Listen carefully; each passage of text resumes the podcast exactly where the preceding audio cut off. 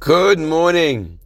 One of the great lessons that come out of the Makos, out of the plagues, was Makas Choshech, the plague of darkness. Why is that? So the Pasuk says that the Jewish people and Moshe Rabbeinu were very, very great in the eyes of the Egyptians and the eyes of Pharaoh's servants after the plague of darkness.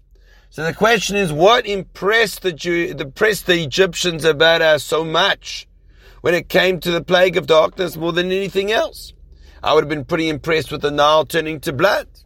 I would have been pretty impressed with uh, with locusts that devoured everything, with Borot, with the Borot that was like the first world's bomb attack. But Rav Hirsch explains with something very beautiful. He says you have to understand something.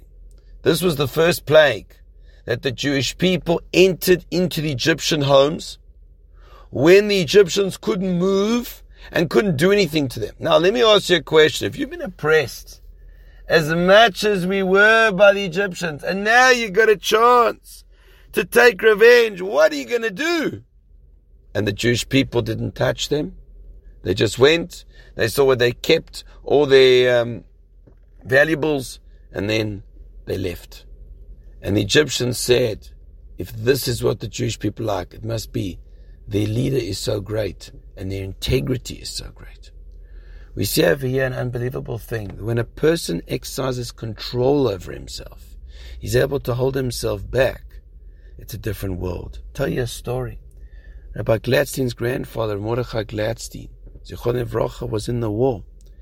And at the end of the war, when he was liberated, American soldier came to him, passed him a gun, and said, Here, take your revenge on this Nazi. And Rav Mordechai Gladstein said, All I want is my Gemara.